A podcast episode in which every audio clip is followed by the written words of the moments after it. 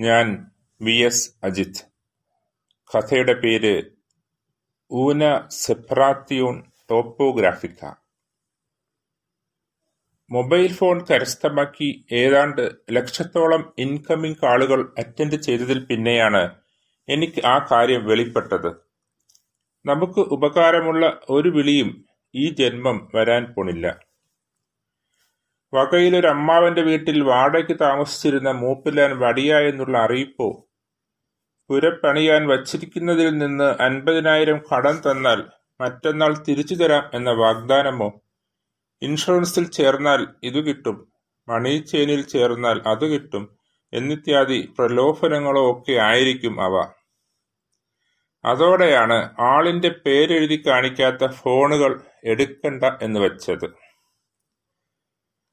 Unwanted incoming കാളിന്റെ തൊല്ലയൊഴിഞ്ഞ സമാധാനത്തിൽ സന്തോഷത്തോടെ പുലരുമ്പോഴാണ് ഒരു പുലരിയിൽ കാലു തറമ്പി കയ്യിലിരുന്ന ഫോൺ കല്ലുപാകിയ നടപ്പാതയിൽ വീണ് സ്ക്രീൻ ബ്ലേർഡായത് തൽക്ഷണം ബെല്ലടിക്കുകയും ചെയ്തു. വല്ല കസ്റ്റമറും ഓർഡർ തരാൻ വിളിച്ചതാണെങ്കിലോ എന്നോർത്ത് ചാടി വീണ് എടുത്തു. കസ്റ്റമർ ഈസ് കിങ് എന്നാണല്ലോ. എടാ രമേശ എന്തൊക്കെയുണ്ട് വിശേഷം? ഒരു സ്ത്രീ ശബ്ദമാണ്. വർഷങ്ങളായി പരിചയമുള്ള ടോണിലാണ് ചോദ്യം. നല്ല വിശേഷം. അമ്മയുടെ അസുഖമൊക്കെ എങ്ങനെയുണ്ട്? അപ്പോൾ കുടുംബക്കാരാരോ ആണ്. വകയിലുള്ള വായുനോക്കി കസിനുകൾ കുറെയെണ്ണമുണ്ട്. അമ്മ വലിയ കുഴപ്പമൊന്നും ഇല്ലാതെ അങ്ങനെ പോണു. ഇപ്പോഴും വെള്ളിയാഴ്ച തോറും ആറ്റുകാർ അമ്പലത്തിൽ പോക്കുണ്ടോ? കൊറോണ ആയതിൽ പിന്നെ അങ്ങനെ. ഞങ്ങളുടെ ഞായറാഴ്ച കുർബാന ഇപ്പോഴും ഉണ്ടെന്ന് തോന്നുന്നു. ഞാൻ പണ്ടേ പോവാറില്ലല്ലോ. അപ്പോ ബന്ധുവല്ല. ഫോൺ വിളിച്ച് ഇങ്ങനെ മിണ്ടൻ അടുപ്പമുള്ള അയൽവാസികളുമില്ല. പുരോഗമനവാദിയായ പെൺ സുഹൃത്ത് അത് അതും അമ്മയെയും മറ്റും അറിയാവുന്ന. എനിക്കൊരു സഹായം വേണം. ദൈവമേ, പൈസയൊന്നും ചോദിക്കാതിരുന്നാൽ മതിയായിരുന്നു.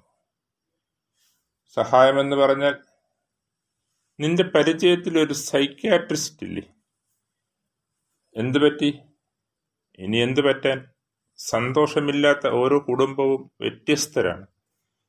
Unhappy in its own way എന്ന് നീ അല്ലേ പ്രസംഗിച്ചത്? അന്ന കരീനിനിലോ മറ്റോ ഉള്ള. അപ്പോൾ സാഹിത്യമേഖലയിലെ പരിചയമാണ്. പക്ഷേ അമ്മയെപ്പറ്റിയൊന്നും അവിടാർക്കും അറിയില്ലല്ലോ. അയാൾ ദിവസവും രാത്രി പതിനൊന്നിന് കുടിച്ചുകൊണ്ട് വന്ന് റേപ്പ് ചെയ്യും.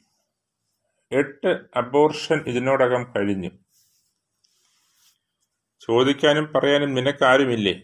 ഘടാഘടിയനായ ഒരു ചേട്ടനുണ്ടല്ലോ. പുള്ളിക്കാരനെ കൊണ്ട് രണ്ട് കൊടുപ്പിക്കാത്തതെന്ത്? എന്നൊക്കെ ചോദിക്കണമെന്നുണ്ടായിരുന്നു. ആളെ പിടികിട്ടാതെ എങ്ങനെ? നിനക്ക് എതിർക്കാൻ പാടില്ലേ? കൂട്ടുകാരന്റെ ഭാര്യയെ പന്ത്രണ്ട് അബോർഷൻ വരെ കഴിഞ്ഞെന്നാ പുള്ളി പറയുന്നത്. നിനക്ക് മാത്രം എന്താ ഇത്ര കഴപ്പ് എന്ന്? പോസ്റ്റ് പാർട്ടം സ്റ്റെറിലൈസേഷൻ ചെയ്തൂടെ എന്ന് ചോദിക്കാൻ വന്നു. പക്ഷേ അറ്റ്ലീസ്റ്റ് ഒരു കുട്ടിയെങ്കിലും ഉണ്ടോ എന്നറിയാതെ.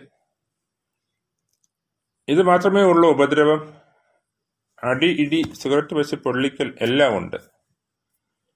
എന്നാ പിന്നെ ഡിവോഴ്സോ മറ്റോ? ഞാൻ തലേ കൈവച്ച് കരഞ്ഞു പറഞ്ഞതാ. പപ്പയും അമ്മയും സമ്മതിക്കത്തില്ല. പിന്നെ ഒരു കോന്തൻ ചേട്ടനുണ്ടല്ലോ. അഡ്ജസ്റ്റ് ചെയ് അഡ്ജസ്റ്റ് ചെയ് എന്നാ അവനും പറയുന്നത്. പഴവുണ്ണി. അയാളെ കാണിക്കാനാണോ സൈക്യാട്രിസ്റ്റ്? ഓ എന്നാത്തിനാ? അയാൾ നന്നാവാനൊന്നുമില്ല. എനിക്കിതീന്ന് രക്ഷപ്പെടണം. പിള്ളേര് എൽ കെ ജിയിലും യു കെ ജിയിലും കിടക്കുന്നതല്ലേ കിടക്കുന്നതല്ലേയുള്ളൂ. അതുങ്ങളില്ലായിരുന്നെങ്കിൽ ഞാൻ എന്നെ കടലിച്ചാടി ചാടി ചത്തേനെ. സൈക്കാട്രിസ്റ്റിനെ കണ്ട് വല്ല ഡിപ്രഷന്റെയും മരുന്ന് കഴിക്കാം എന്നല്ലാതെ. നീയും കൂട്ടുകാരൻ സൈക്കാട്രിസ്റ്റും കൂടി രാജസ്ഥാനിൽ പതിനൊന്ന് മലയാളി പെണ്ണുങ്ങളെ രക്ഷപ്പെടുത്തി കേരളത്തിൽ കൊണ്ടുവന്നിട്ടുണ്ടല്ലോ. പുള്ളിക്കാരൻ വിചാരിച്ചാൽ ഇവിടെ തന്നെ. ഇതൊരു ക്ലോസ് സർക്കിളിൽ മാത്രം അറിയുന്ന രഹസ്യമാണല്ലോ. ആ സ്ത്രീകളുടെ സുരക്ഷയെ മാനിച്ച് മീഡിയയിലൊന്നും വരാതെ നോക്കുകയും ചെയ്തിരുന്നു. ഞാൻ സൈക്കാട്രിസ്റ്റിന്റെ നമ്പർ തരാം. വിളിക്കുമെന്ന് പറയുകയും ചെയ്തേക്കാം. പോരെ. പോരെന്ന് ചോദിച്ചാൽ നിന്റെ ഫ്രണ്ട് ശ്യാം കോസ്റ്ററിക്കയിലെ ഒരു സ്കൂളിൽ ഡയറക്ടറല്ലേ പുള്ളിക്കാരനോട് പറഞ്ഞിട്ട് അവിടെ വല്ല തൂപ്പുകാരിയുടെയോ പാചകക്കാരിയുടെയോ ജോലി വാങ്ങിത്തരാമോ? അതാവുമ്പം ഡിവോഴ്സ് ഇല്ലാതെ തന്നെ ഒരു ടോപ്പോഗ്രഫിക്കൽ സെപ്പറേഷൻ ആവും. ഊന സെപ്പറാത്തിയോൺ ടോപ്പോഗ്രാഫിക്ക സ്പാനിഷ് പഠിച്ചതിന് ഒരു പ്രയോജനവും ആകുമല്ലോ. ഞാനൊന്ന് വിളിച്ചു നോക്കട്ടെ.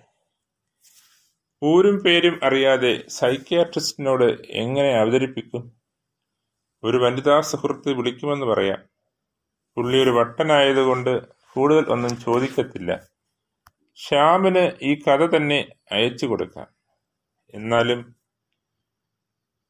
എന്നാലും ആരായിരിക്കും ഈ അജ്ഞാത സുന്ദരി നന്ദി നമസ്കാരം.